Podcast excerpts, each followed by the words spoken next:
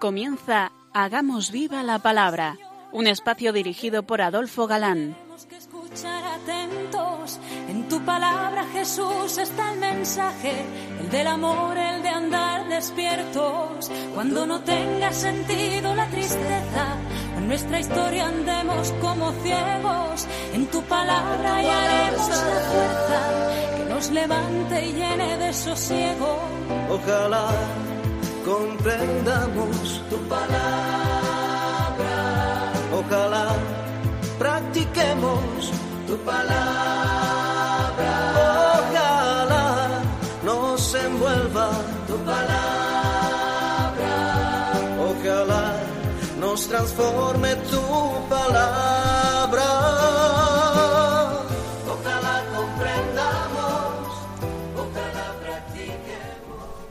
Hola queridos oyentes, un día más en esta emisora de la Madre nos encontramos con vosotros a través de las ondas para compartir como siempre la escucha de la palabra de Dios, buscando en vuestra compañía su vigencia y fuerza para nuestra vida. Aquí estamos de nuevo, Mari Carmen. Adolfo, y Marta dispuestos a pasar esta hora en vuestra compañía. Bienvenidos a nuestro programa Hagamos viva la palabra. estábamos el último día analizando el profeta Jeremías y en concreto veíamos su simbología, esa simbología eh, con que expresaba su mensaje. Eran acciones que entraban por los ojos y que todo el mundo podía ver y entender. Habíamos visto en concreto el símbolo de los dos cestos de higos, el yugo de madera que llevaba puesto el profeta, la faja podrida. Y ahora vamos con otro, la de los cántaros estrellados o, las tinajas rotas. Por medio de una pregunta eh, busca la atención. ¿Acaso no sabemos que las tinajas se llenan de vino? Pues Yahvé les dice que chocarán unas tinajas contra otras. Habitantes, reyes, sacerdotes, profetas, unos contra otros. Leemos. Y les dirás esta palabra. Así dice Yahvé, Dios de Israel. Las tinajas se llenan de vino. Y te dirán, ¿acaso no sabemos muy bien que las tinajas se llenan de vino? Pero tú les dirás, así dice Yahvé, he aquí que voy a llenar de embriaguez a todos los habitantes de esta tierra, a los reyes que se sientan en el trono de David, a los sacerdotes, a los profetas y a todos los moradores de Jerusalén, y los quebraré chocando unos contra otros, padres contra hijos a la vez, oráculo de Yahvé. No tendré compasión, ni clemencia, ni misericordia para no destruirlos. Otro símbolo más, el alfarero. Qué preciosa enseñanza ve Jeremías cuando al alfarero el jarro que le sale mal lo destruya y empieza otro nuevo, con ese mismo material. Con la misma arcilla hace otro a su gusto. Esto eh, no podía entrar en la cabeza del pueblo escogido, que Dios pudiera desechar al pueblo y, y hacer otro. Palabra que de Yahvé llegó a Jeremías, diciendo, Levántate y baja a la casa del alfarero, y allí te haré oír mis palabras. Bajé, pues, a la casa del alfarero, y he aquí que éste estaba trabajando a la rueda. Cuando se estropeaba entre las manos la vasija que estaba haciendo, tomaba a hacer otra vasija, según cumpliera hacerlo a los ojos del alfarero. Y me vino la palabra de Yahvé, diciendo, ¿Acaso no puedo yo hacer de vosotros, casa de Israel, como hace el, alf- el alfarero? Oráculo de Yahvé. Como está el barro en las manos del alfarero, así estáis vosotros en mi mano, casa de Israel. Otro más, el jarro roto. Jeremías rompió un jarro ante todos para decirles que así rompería Yahvé el pueblo por haber ofrecido adoración a los dioses extranjeros, al que llegaron incluso, incluso a, sacrificar hijos a esos falsos dioses. Dirás, pues, oíd la palabra de Yahvé, reyes de Judá y habitantes de Jerusalén. Así dice Yahvé de los ejércitos, Dios de Israel. He aquí que traeré sobre este lugar males que a cuantos los oigan le retiñían los oídos, por haberme dejado a mí y haber enajenado este lugar, ofreciendo incienso en él a dioses ajenos, que no conocían ni ellos ni sus padres, ni los reyes de Judá, llenando este lugar de sangre de inocentes, y edificando los altos lugares a Baal, para quemar sus propios hijos como holocausto a, Baal, lo que yo no había mandado ni me había venido a la mente. Y les haré comer la carne de sus hijos y de sus hijas, y se, y se comerán unos a otros en las angustias y apreturas con que les estrecharán sus enemigos, que buscan sus vidas. Y romperás la orza a la vista de los que te acompañan, y les dirás, Así dice Yahvé de los ejércitos, así romperé yo a este pueblo y a esta ciudad, como se rompe un cacharro de alfarero, sin que pueda volver a componerse. Así haré yo con este lugar y con sus habitantes, oráculo de Yahvé, convirtiendo a esta ciudad en un tofet. En un tofet. Eh, el tofet es símbolo en, Biblia de toda abominación, de toda transgresión. Es el valle eh, donde hasta Acat y Manasés, dioses de Israel, sacrificaron a sus hijos. Jeremías escribió por medio de Baruch, él será su secretario y pondrá por escrito todo lo que Yahvé le ha dicho. El año quinto de Joaquín, hijo de Josías, rey de Judá, recibió Jeremías palabra de Yahvé, diciéndole, Toma un volumen y escribe en él todo cuanto yo te he dicho contra Jerusalén y contra Judá y contra todas las naciones desde el día en que te hablé en tiempo de Josías hasta hoy. A ver si, oyendo la casa de Judá todos los males que yo pienso traer sobre, sobre ella, se convierte cada uno de sus malos caminos, y yo les perdonaré sus iniquidades y pecados. Llamó, pues, Jeremías a Baruch, hijo de Nerías, y escribió éste en un volumen, dictándole Jeremías todas las palabras que Yahvé le había dicho. Sobre el caso que hacían a estos oráculos de Jeremías dictados a Baruch y leídos por éste, tenemos buena constancia. Cuando oyeron, pues, todo aquello, mostráronse unos a otros atónitos, y dijeron a Baruch, tenemos que comunicar esto al rey. Fueron a leerlo ante el rey, lo que hizo un judío designado por él, y el rollo impresionó. Pero el rey, Y según iba leyendo Judí, Judí tres o cuatro columnas, lo iba rasgando el rey con el cuchillo del escriba y lo arrojaba al fuego del brasero hasta que lo quemó todo. No temieron ni rasgaron sus vestiduras, ni el rey ni sus cortesanos que oyeron todas aquellas palabras. pero Jeremías eh, no se arredró y vuelve a la carga. Yahvé le encarga que vuelva a escribir todos los sermones y Jeremías al rey le profetizó que quedaría sin descendencia. Después que el rey quemó el volumen de los sermones de Jeremías que había escrito Baruch al dictado de aquel, recibió Jeremías palabra de Yahvé, que le dijo, Toma un nuevo volumen y escribe en él todos los sermones anteriores que había en el primero, que quemó Joaquín, rey de Judá, y a Joaquín, rey de Judá, le dirás, Así dice Yahvé, tú has quemado aquel volumen, diciendo, ¿Por qué has escrito esto anunciando que vendrá el rey de Babilonia y devastará esta tierra, no dejando en ella hombre ni juramento? Pues así dice Yahvé contra Joaquín, rey de Judá, no tendrá descendiente que le suceda en el trono de David, y su cadáver será arrojado al calor del día y al frío de la noche. Y efectivamente, a este rey, el primer Joaquín o Joaquín o Joacat, eh, como le llaman las distintas traducciones, le sucedió su hermano Joaquín. Al ser este deportado por Nabucodonosor, pasó a Sedecías, otro hermano. Qué poco nos gusta oír las verdades que duelen. Y qué bien lo expresa el mismo Yahvé también por boca de Jeremías. ¿A quién hablaré? ¿A quién amonestaré que me oiga? He aquí que tienen oídos incircuncisos, no pueden oír nada. La palabra de Yahvé es para ellos objeto de escarnio, no gustan de ella. Y vamos ahora, tras el mensaje con símbolos, eh, con esta abundante teología que anticipábamos de Jeremías, eh, veremos que Dios es fuente de vida. ¿Recordáis aquel famoso dicho de Jesús a la samaritana? Si conocieras el don de Dios y quién es el que te dice, dame de beber, ¿tú le pedirías a él y te daría agua viva? Ah, si tú supieras.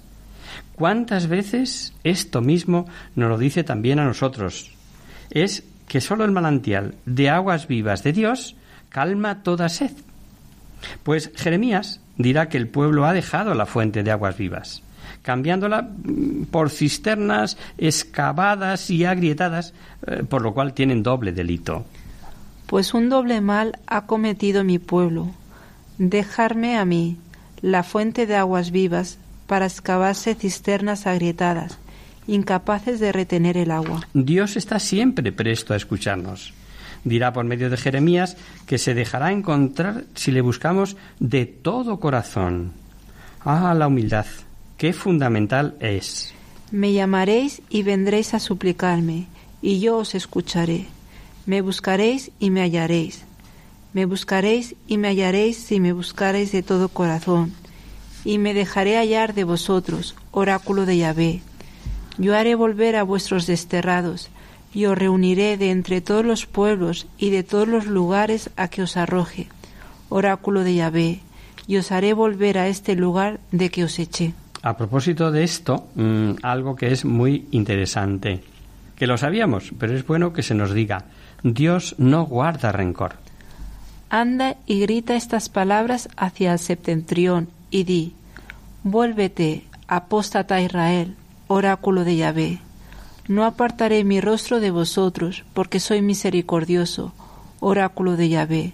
No es eterna mi cólera. Eh, ¿Recordáis el caso del rey Ahab tras el episodio de la viña de Nabot? Eh, lo vimos hace un par de años. Pues vamos ahora a recordarlo. Ahab dijo a Elías, ¿me has hallado enemigo mío? Y Elías le respondió, Te he hallado, porque tú te has vencido, tú te has vendido para hacer el mal a los ojos de Yahvé. Yo haré venir el mal sobre ti, yo te barreré, yo exterminaré a cuantos pertenecen a Ahab, esclavo y libre, en Israel. Así habla Yahvé a Jezabel. Los perros comerán a Jezabel, cerca del muro de Jezrael. ¿Has visto cómo se humilla Ahab ante mí? Porque se ha humillado ante mí, yo no haré venir al mal el mal durante su vida. Durante la vida de su hijo haré yo venir el mal sobre su casa. Cuando lavaron el carro en el estanque de Samaria, los perros lamieron la sangre de Ahab y los rameras se lavaron en ella, según las palabras que había dicho Yahvé. ¿Qué- ¿De qué forma eh, se cumplió la profecía eh, que había hecho acerca de la muerte de este rey, verdad? Eh, parecía que no, pero al final del todo se cumplió. Una santa carmelita decía en una carta, ¿y pensar que él nos mendiga que le dejemos perdonarnos? Otra gran revelación de Jeremías. Anticipo de lo que Jesús enseñó es que el corazón es fuente de pecado. Eh, escuchemos. Levántate y vete a Sarepta de Sidón y mora allí. Yo he dado orden a una mujer viuda para que te mantenga. Levántose y fuese a Sarepta. Al llegar a la entrada de la ciudad, vio a una mujer viuda que recogía cerrojos. La llamó y le dijo, Vete a buscarme, por favor, un poco de agua en un vaso para que beba. Aunque ocultas las maldades, Dios las conoce. Solo Dios conoce los corazones, por lo que solo Él puede juzgar. Decía pues, lo que del hombre sale, eso es lo que mancha al hombre, porque de dentro del corazón del hombre proceden los pensamientos malos, las fornicaciones, los hurtos, los homicidios, los adulterios, las codicias, las maldades, el fraude, la impureza, la envidia, la blasfemia, la altivez, la insensatez. Todas estas maldades proceden del hombre y manchan al hombre. Por cierto, que esta cita, que también viene en el capítulo 2 de Apocalipsis, nos demuestra que el Yahvé de Jeremías y de Jesucristo del Apocalipsis es el mismo Dios, el único que escruta los corazones para dar a cada uno según su merecido. Ahora se comprende que Dios, por boca de Jeremías, pida la circuncisión del corazón. Recordad que la circuncisión era la señal de la alianza eh, que encontramos justo aquí, en Jeremías. Circuncidaos para Yahvé y quitad los prepucios de vuestros corazones, varones de Judá y habitantes de Jerusalén. no sea que salga como fuego mi ira y se encienda, sin que haya quien lo apague, por la maldad de vuestras obras. Y a propósito de esto, dice algo muy interesante, anticipándose con ello al Nuevo Testamento, y es que el circunciso solo de carne es igual que los incircuncisos, pues también solo de carne se circuncidaban otros pueblos que se llamaban incircuncisos. He aquí que vienen días, oráculo de Yahvé, en que yo pediré cuenta a todos, circuncisos e incircuncisos, a Egipto, a Judá, a Edom, a los hijos de Amón, a Moab, a los que se rapan las sienes y habitan al desierto, pues todos estos pueblos son incircuncisos, pero todo Israel es incircunciso de corazón. Que no está en el exterior, sino en el interior. Eso nos quiere decir. Jeremías así se adelanta, eh, se anticipa a lo que será la nueva alianza. Son versículos muy repetidos, e importantes y emocionantes, pues dice que pondrá su ley en los corazones y no se acordará ya más de sus pecados.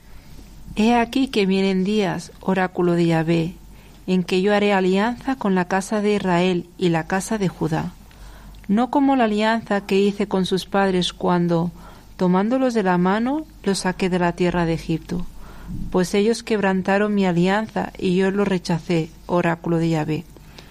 Porque esta será la alianza que yo haré con la casa de Israel después de aquellos días, oráculo de Yahvé.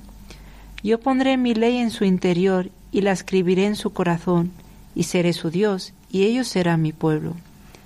No tendrán que enseñarse unos a otros, ni los hermanos entre sí, diciendo, Conoced a Yahvé, sino que todos me conocerán, desde los pequeños a los grandes, oráculo de Yahvé, porque les perdonaré sus maldades y no me acordaré más de sus pecados. Seguro que os suena la cita, porque es una de las que hemos leído en Cuaresma, ¿no? Y, por otra parte, esto San Pablo lo predicó con una claridad meridiana, tanto a los romanos eh, como a los colosenses. Eh, vamos a leer ambas. Sino que es judío el que lo es en lo interior, y es circuncisión la del corazón, según el espíritu, no según la letra. La alabanza de éste no es de los seres humanos, sino de Dios. En él fuisteis circuncidados, con una circuncisión no de mano de hombre, con la eliminación del cuerpo carnal, con la circuncisión de Cristo. La doctrina de la remuneración, sin embargo, es de siempre. Algunos se acordará del viejo catecismo Ripalda. Decía, ¿cómo es Dios remunerador? preguntaba. Porque prima a los buenos y castiga a los malos. El catecismo de la Iglesia Católica dice lo mismo en el número 1022, pero más explicado. Cada hombre, después de morir, recibe en su alma inmortal su retribución eterna en un juicio particular que refiere su vida a Cristo, bien a través de una purificación, bien para entrar inmediatamente en la bienaventuranza del cielo, bien para condenarse inmediatamente para siempre. Algunos eh, desprecian la doctrina que contenía el Ripalda eh, por obsoleta. Obsoleta, eh, pues Jeremías casi dos mil años antes decía exactamente lo mismo el Dios grande, el fuerte, cuyo nombre es Yahvé de los ejércitos, grande en el consejo, poderoso en la obra, cuyos ojos están abiertos para ver los caminos de los hijos de los hombres, y dar a cada uno según su camino y según el fruto de sus obras. Hacemos ahora una breve pausa musical, si os parece.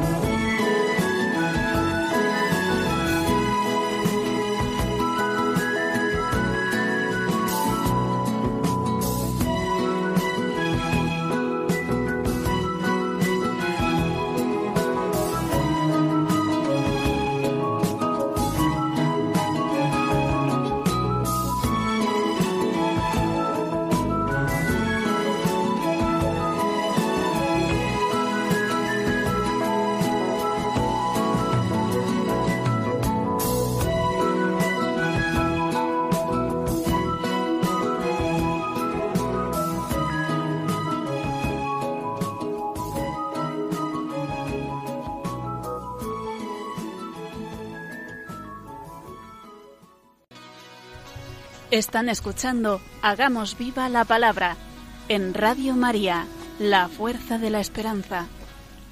Amigos, de nuevo con vosotros tras este breve descanso musical. Os recordamos, queridos oyentes, que sintonizáis el programa Hagamos viva la palabra.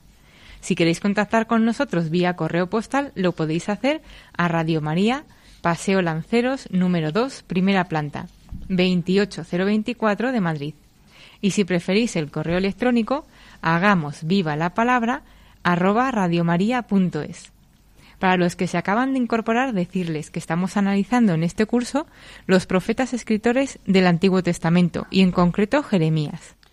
Seguimos con nuestro profeta y os recuerdo eh, que estábamos viendo la abundante y práctica teología que contiene su obra y que nos ha llegado de la mano de su amanuense eh, secretario, Baruch. ¿Habrá algún cristiano que tenga dudas sobre que los valores éticos deben estar sobre los ritos formulistas? Así dice Yahvé de los ejércitos, Dios de Israel. Añadid vuestros holocaustos a los sacrificios y comed la carne. Cuando yo saqué de Egipto a vuestros padres, no fue de holocaustos y sacrificios de lo que les hablé y ordené, sino que les di este mandato. Oíd mi voz y seré vuestro Dios, y vosotros seréis mi pueblo y seguir los caminos que yo os mando y os irá bien. Y os irá bien. Y es que ofrendas, ritos, etcétera, ¿valdrían algo si se pisotean los mandamientos? Oye tú, tierra, he aquí que yo traeré una desventura sobre este pueblo. Este es el fruto de sus malos designios, porque no atendieron a mis palabras y despreciaron mi ley.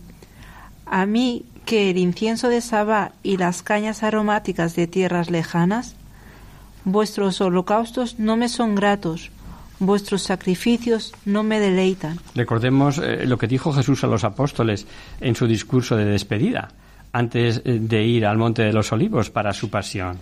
El que recibe mis preceptos y los guarda, ese es el que me ama.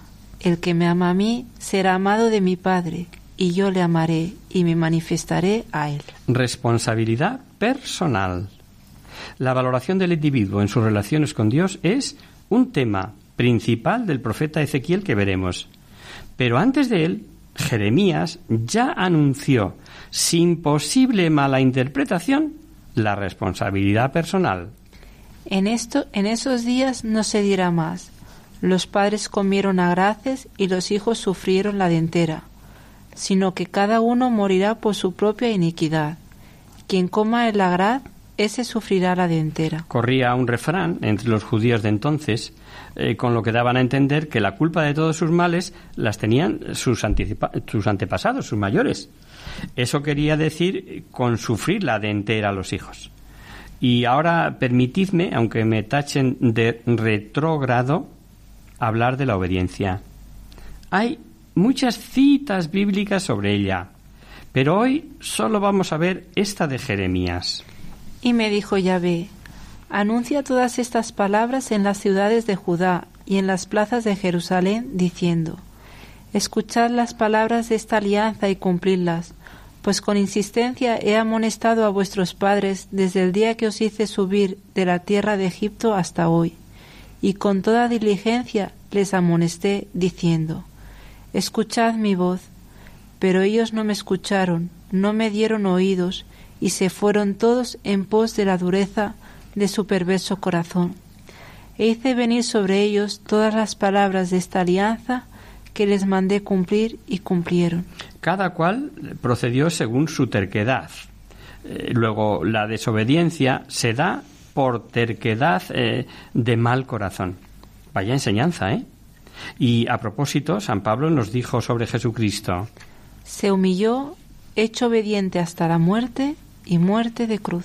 ¿Y de humildad qué? También Jeremías revela algo importante, y es reconocer nuestras miserias, nuestras culpas. Reconoce, pues, tu maldad, pues contra Yahvé, tu Dios, has pecado, dispersando tus caminos hacia los extraños.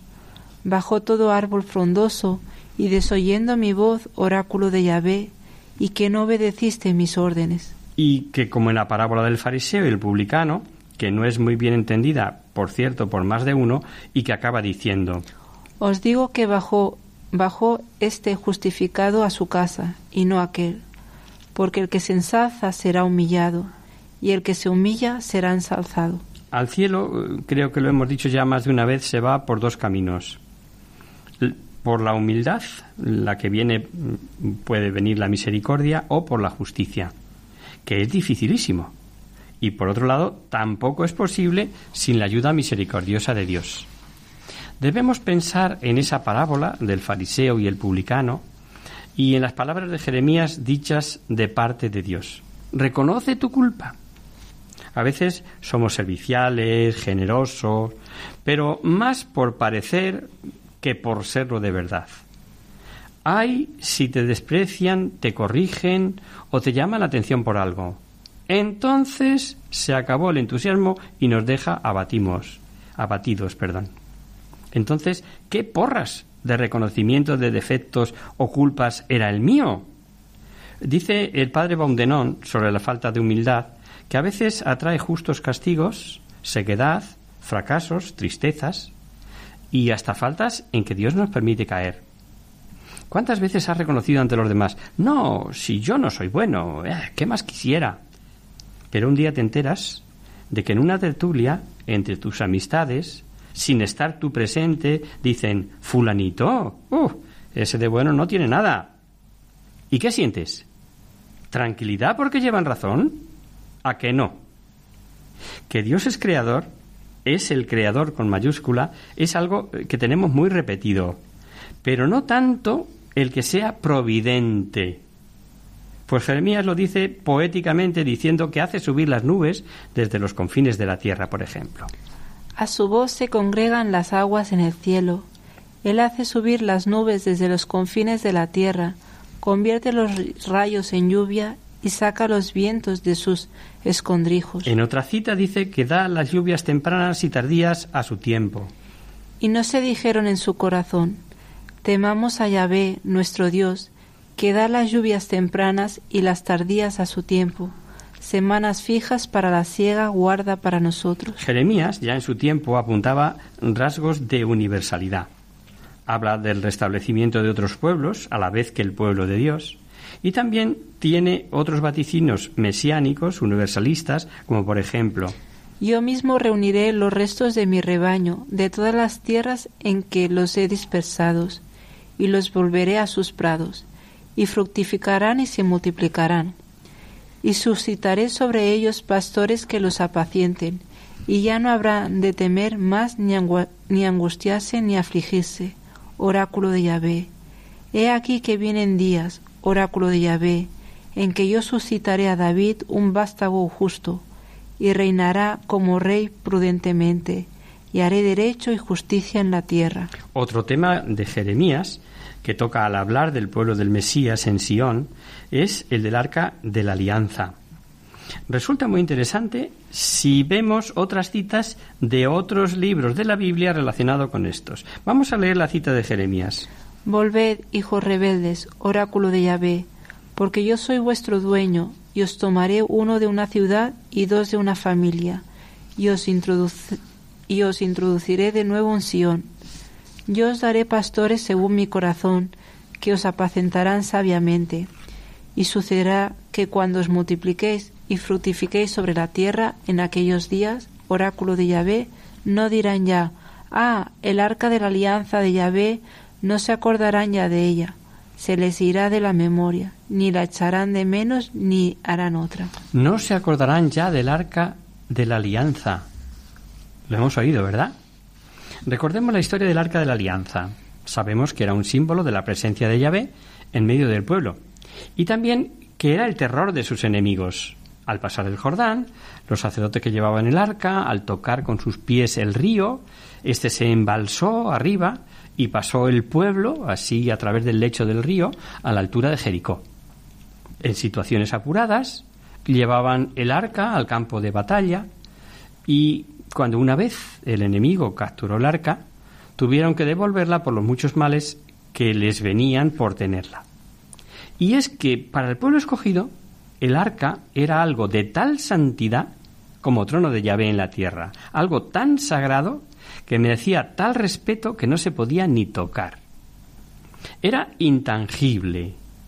Cuando David iba bailando junto al arca que transportaban hasta Jerusalén, Oza, que iba al lado del arca como uno eh, con los bueyes eh, que se reparan, tiende la mano hacia el arca y justo por tocarla cayó allí muerto. Eso no lo dice el segundo libro de Samuel.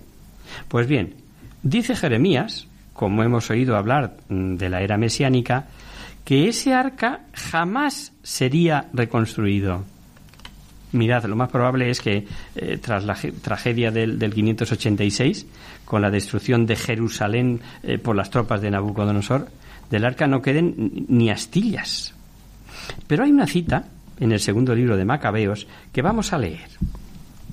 Se encuentra en los documentos que el profeta Jeremías mandó a los deportados que tomaran fuego como ya se les ha indicado, y como el profeta, después de darles la ley, ordenó a los deportados que no se olvidaran de los preceptos del Señor, ni se desviaran en sus pensamientos al ver ídolos de oro y plata y las galas que los envolvían. Entre otras cosas, les exhortaba a no apartar la ley de sus corazones.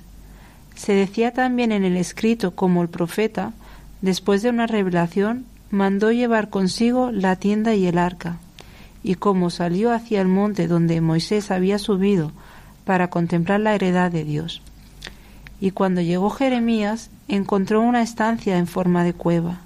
Allí metió la tienda, el arca y el altar del incienso, y tapó la entrada. Volvieron algunos de sus acompañantes para marcar el camino, pero no pudieron encontrarlo. En cuanto Jeremías lo supo, le reprendió diciéndoles, Este lugar quedará desconocido hasta que Dios vuelva a reunir a su pueblo y le sea propicio. El Señor entonces mostrará todo esto, y aparecerá la gloria del Señor y la nube, como se mostraba en tiempos de Moisés, cuando Salomón rogó que el lugar fuera solamente consagrado. No dice eh, que fuese un oráculo de Jeremías, sino que se encontró un documento en los archivos de Jeremías con esta historia. Pero lo importante y significativo son los versículos 7 y 8 que nos ha leído Mari Carmen. Mas así que Jeremías lo supo, los reprendió diciéndoles, este lugar quedará desconocido hasta que Dios vuelva a congregar a su pueblo y tenga de él misericordia. Entonces dará a conocer el paradero de estas cosas, aparece su gloria, etcétera, etcétera. Pues ahora escuchemos la visión que tuvo San Juan en el Apocalipsis, cuando vio la solemne entronización del Cordero entrando en posesión de su reino. Y, os, ruego que, que os fijéis en el último versículo, en el 19.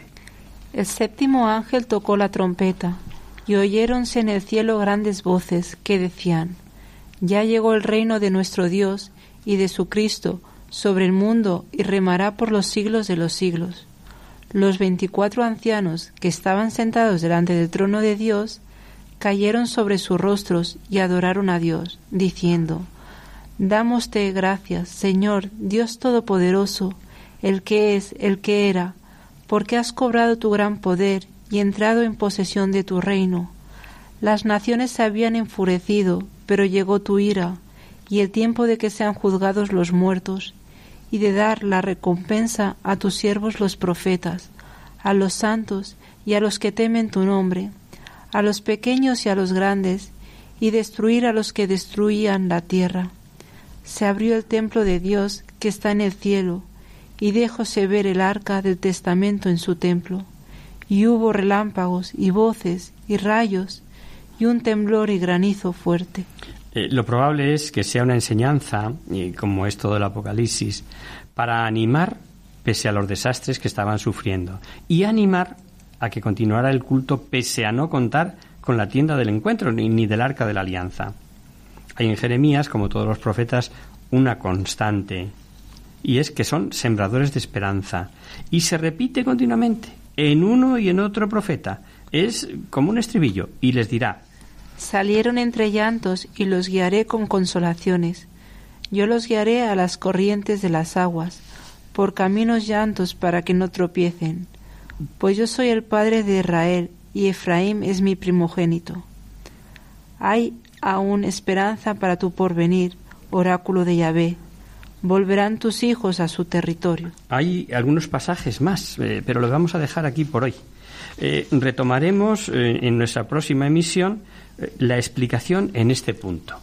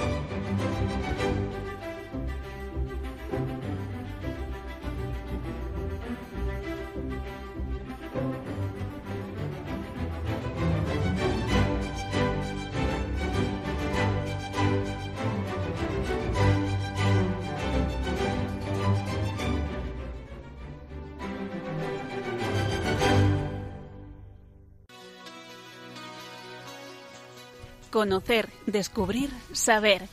En Hagamos Viva la Palabra.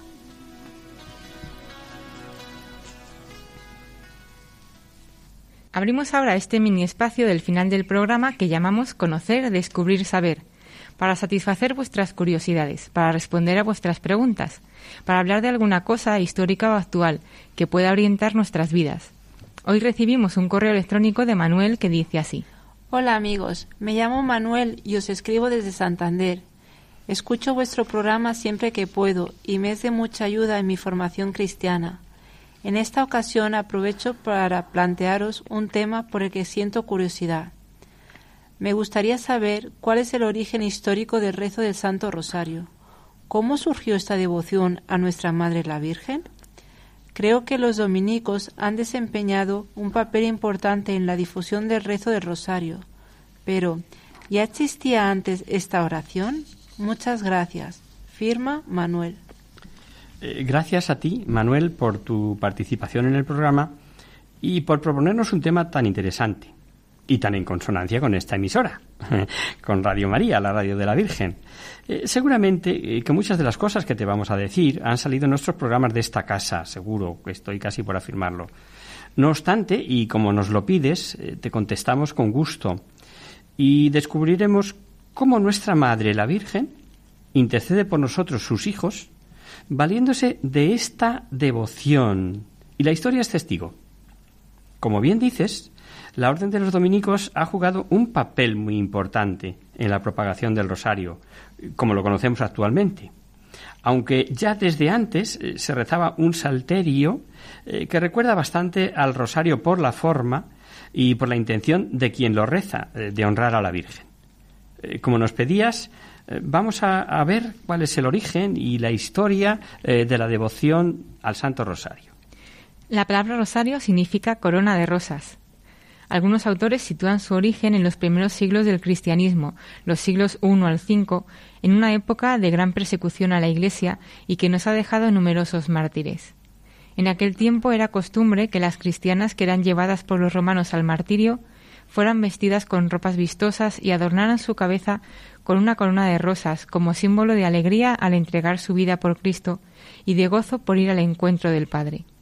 Tras el martirio por la noche, los cristianos recogían esas coronas y rezaban por cada rosa una oración o un salmo por el eterno descanso del alma de la mártir.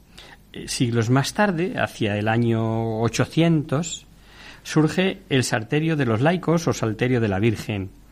En esa época los monjes rezaban los 150 salmos de David. Pero eso estaba restringido a un pequeño grupo de gente culta e instruida. Como la mayor parte del pueblo no sabía leer, se les enseñó a rezar 150 Padres Nuestros. Después surgieron otros tres salterios, formados por 150 Ave Marías, 150 alabanzas a Jesús y otras tantas a la Virgen. Más tarde eh, se combinaron los cuatro salterios, dando origen a una oración que recuerda mm, por su estructura al rosario. Varios siglos después, hacia el 1500, se asoció cada decena del Salterio a la meditación de un hecho de la vida de Jesús o de la Virgen, y así surgió el rosario de quince misterios, los gozosos, los dolorosos y los gloriosos. En el año 2002, el Santo Papa, San Juan Pablo II, añadió los misterios luminosos, dando lugar al rosario actual de 20 misterios. El Santo Rosario es considerado como la oración perfecta, porque se meditan los principales hechos de la vida de Jesús y de su Santísima Madre. Eh, como sabéis, el rosario es una oración eh, no sólo verbal, sino, si la hacemos bien, también mental. No se trata sólo de recitar las oraciones, sino de meditar a la vez los misterios. Y así, a grandes rasgos, hemos hecho un recorrido por la historia de esta devoción. Pero no hemos mencionado a Santo Domingo de Guzmán, fundador de la Orden de los Predicadores, más conocido como dominicos, eh, que, como decías, querido Manuel, fueron determinantes en la propagación del Santo Rosario. Santo Domingo de Guzmán, nacido en la segunda mitad del siglo XII, fue un sacerdote español enviado al sur de Francia para convertir a los cristianos que se habían alejado de la Iglesia por la herejía albigense, surgida de la secta de los últimos maniqueos. Como sabéis, los albigenses sostenían eh, que todo lo material, incluido el cuerpo, era malo. Negaban que Jesucristo fuera Dios, pues tuvo un cuerpo, y que la Virgen fuera la Madre de Dios. Rechazaban los sacramentos y la autoridad del Papa como cabeza de la Iglesia. Santo Domingo fue uno de tantos sacerdotes que trataron sin mucho éxito de luchar contra esa herejía. Corría el año 1208 viendo que su predicación y sus sacrificios no daban apenas frutos, pidió ayuda a la Virgen. Permaneció tres días y tres noches en oración, y la Virgen, que siempre escucha, se le apareció con un rosario en la mano. Se lo entregó como un arma poderosa para la conversión de los herejes, y le mandó extender esta práctica por todo el mundo, prometiéndole que muchos pecadores se convertirían y obtendrían abundantes gracias. Santo Domingo se dirigió en ese mismo momento a la Catedral de Toulouse, tocó las campanas y la gente acudió a escucharlo. Cuando iba a empezar a hablar se desencadenó una fuerte tormenta y la imagen de la Virgen que estaba en la catedral levantó los brazos, los brazos al cielo ante la mirada de todos los presentes. Santo Domingo empezó a recitar el Salterio de la Virgen y cesó la tormenta. A partir de ese día, Santo Domingo de Guzmán predicó sin descanso el rezo del rosario y muchos albigenses volvieron a la fe católica. Pero la situación entre albigenses y cristianos estaba unida a intereses políticos y finalmente estalló la guerra.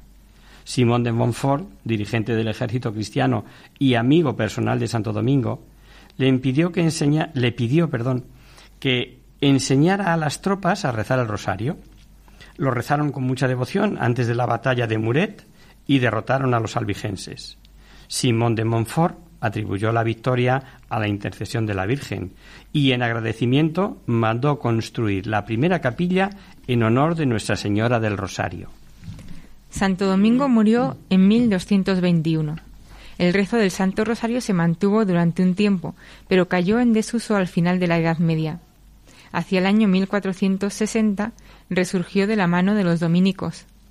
El fraile Alain de la Roche superior de los dominicos, tuvo una aparición de la Virgen y de Santo Domingo pidiéndole que reviviera la antigua devoción del rosario. Y así fue como los dominicos, como comentábamos al principio, asociando cada decena del Salterio a la meditación de un hecho de la vida de Jesús o de la Virgen, le dieron la forma que tiene actualmente y extendieron la devoción a todo el mundo. A ver, pregunta de examen. ¿Os vais a acordar de qué año es? 1221. Seguimos. Seguimos avanzando en el tiempo. Un siglo después, durante el papado de San Pío V, los musulmanes controlaban el Mediterráneo y se preparaban para invadir Europa.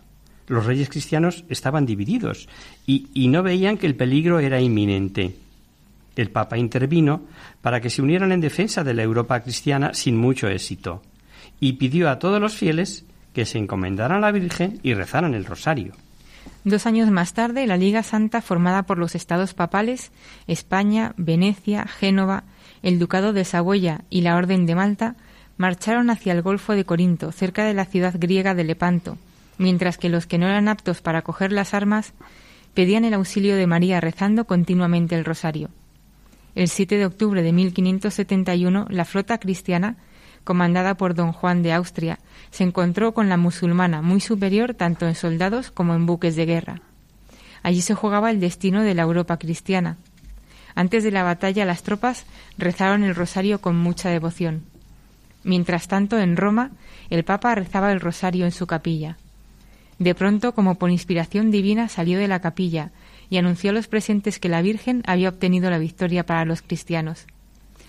Semanas más tarde llegó el mensaje de don Juan de Austria anunciando la victoria en la batalla de Lepanto y atribuyéndolo a la intercesión de Nuestra Señora del Rosario, pues como hemos dicho el ejército musulmán era muy superior.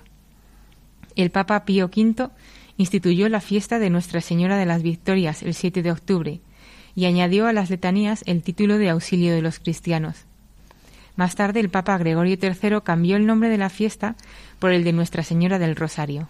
Pero la batalla de Lepanto no fue la única vez eh, donde la protección de la Virgen del Rosario eh, se manifestó de forma patente. Un siglo más tarde, los turcos invadieron Europa por el este. Después eh, de tomar enormes territorios, llegaron a Viena, capital de Austria. Y una vez más las tropas eran muy superiores a las cristianas y una vez más la situación era grave. si conquistaban Viena, pues caería el resto de Europa casi seguro. Ante tal amenaza, el emperador Leopoldo I de Ansburgo imploró la protección de Nuestra Señora del Rosario. La batalla fue terrible, y cuando todo parecía perdido para los cristianos, apareció el ejército polaco con el rey Jan Sobieski al mando y derrotó a los turcos. Era el 12 de septiembre de 1683, fiesta del dulce nombre de María. Pero la intercesión de la Virgen no acabó aquí. Los turcos sufrieron otra gran derrota por parte del ejército cristiano, esta vez comandado por Eugenio de Saboya. Fue en la batalla de Temesvar, en la actual Rumanía, el 5 de agosto de 1716, festividad de la Virgen de las Nieves. El Papa Clemente XI atribuyó esta victoria a la intercesión de la Virgen y mandó que la fiesta de Nuestra Señora del Rosario fuera celebrada por la Iglesia Universal. Tras las victorias contra los musulmanes y los turcos, la devoción del rosario se propagó aún más, sobre todo por el sur de Europa. En Sevilla, por ejemplo, surgió la práctica de los rosarios públicos, que se extendió muy pronto por toda España y por América. Eh, como dato curioso diremos eh, que en el siglo XVIII había en Sevilla más de 150 cortejos que rezaban a diario el rosario por las calles. Los domingos y festivos los hombres salían de madrugada o a la aurora y de ahí viene el rezo del rosario de la aurora. Las mujeres, en cambio, lo rezaban por la tarde. Por último, mencionaremos el auxilio de la Virgen a los cristianos durante la Guerra Civil Española, que, como sabéis, tuvo lugar de 1936 a 1939. En la ciudad de Toledo, 1.100 hombres y 800 mujeres y niños se refugiaron en el Alcázar y se consagraron a la Virgen organizaron un rosario perpetuo día y noche ante su imagen. Además, toda la guarnición se reunía dos veces al día para rezar el rosario. El alcázar fue dinamitado con cargas subterráneas, sufrieron escasez de agua y de alimentos, y agotaron prácticamente las municiones. Así resistieron 72 días de asedio, casi dos meses y medio, tras los cuales fueron liberados por las tropas de Franco. A ser preguntado el general Moscardó cómo habían podido resistir en una lucha tan desigual, respondió Preguntádselo a María. Ella era la generala del Alcázar. Ella daba valor a nuestros corazones. Ella nos salvó. A lo largo de los siglos, los papas han fomentado el rezo del Santo Rosario, insistiendo en la importancia del rezo del Rosario en familia eh, como medio eficaz para fortalecer la unidad familiar. Eh, citaremos a varios de ellos. En el siglo XVI, el Papa Dominico San Pío V que ya hemos mencionado al hablar de la batalla de Lepanto, encomendó a la orden de los dominicos la propagación de esta devoción. En el siglo XIX, León XIII escribió doce encíclicas, encíclicas perdón, que hablaban del rosario. Consagró el mes de octubre al rosario. y añadió el título de Reina del Santísimo Rosario a las letanías de la Virgen. Eh, por todo esto se le recuerda como el Papa del Rosario. En la encíclica Supremi Apostolatus subraya la eficacia del rosario para obtener, por intercesión de la Virgen, protección contra los males de la sociedad y contra las mayores amenazas que sedian la cristiandad y a la humanidad y conseguir la paz entre los pueblos. Por último, citaremos a nuestro querido San Juan Pablo II, que recordaba que el rosario ha sido siempre una oración muy apreciada por los santos, destinada a producir frutos de santidad insistía en el rezo del Santo Rosario como medio para luchar contra la crisis del mundo actual, contra la cual las fuerzas humanas no son suficientes, y aseguraba que la victoria vendrá de nuevo de la mano de la Virgen María. La eficacia del, del rezo del Rosario ha sido confirmada por nuestra Madre del Cielo. Ella ha revelado en varias ocasiones que cuando se reza un Ave María se le entrega una rosa y que al rezar el Rosario se le regala una corona de rosas. En sus apariciones nos invita a rezar el rosario como arma poderosa contra el maligno y para implorar a Dios el don de la paz. En Lourdes, la Virgen llevaba un rosario en la mano cuando se apareció a Santa Bernadette y también lo llevaba en su aparición a los tres pastorcillos de Fátima, revoléndose allí como Nuestra Señora del Rosario. Esperamos haber satisfecho tu curiosidad, amigo Manuel, y volvemos a agradecerte la propuesta de este tema tan, tan, tan interesante y quedamos como siempre a tu disposición y a la de todos los oyentes eh, para cualquier duda o aclaración que queráis. Y hasta aquí, queridos amigos, el programa de hoy. Os dejamos con nuestra sintonía y os recordamos que si queréis dirigiros al programa para cualquier duda, aclaración o sugerencia participando en el espacio de conocer, descubrir, saber, estamos a vuestra total disposición y encantados de atenderos en la siguiente dirección Radio María, Paseo Lanceros, número 2, primera planta, 28024 de Madrid. O bien, si lo preferís, al correo electrónico hagamos viva la palabra arroba radiomaria.es. El próximo miércoles, como sabéis, está el programa del Padre Jesús Silva que alterna con nosotros. Tus palabras, Señor, son espíritu y vida. Por tanto, nosotros nos encontraremos de nuevo dentro de 15 días, si Dios quiere con un programa en el que terminaremos de analizar el libro del genial profeta Isaías, sembrando esperanza como todos los profetas, pero seguiremos con otro libro atribuido a él, el libro de las lamentaciones. Queríamos decir Jeremías, evidentemente. Hasta el próximo, próximo día. amigos. Adiós, hasta el próximo día. Hasta dentro de 15 días.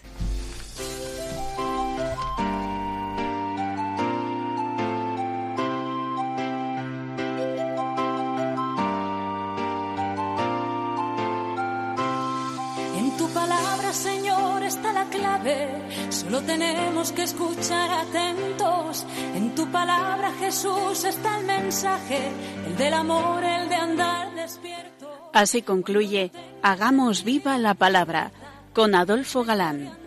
como ciegos en tu palabra y haremos la fuerza que nos levante y llene de sosiego. Ojalá.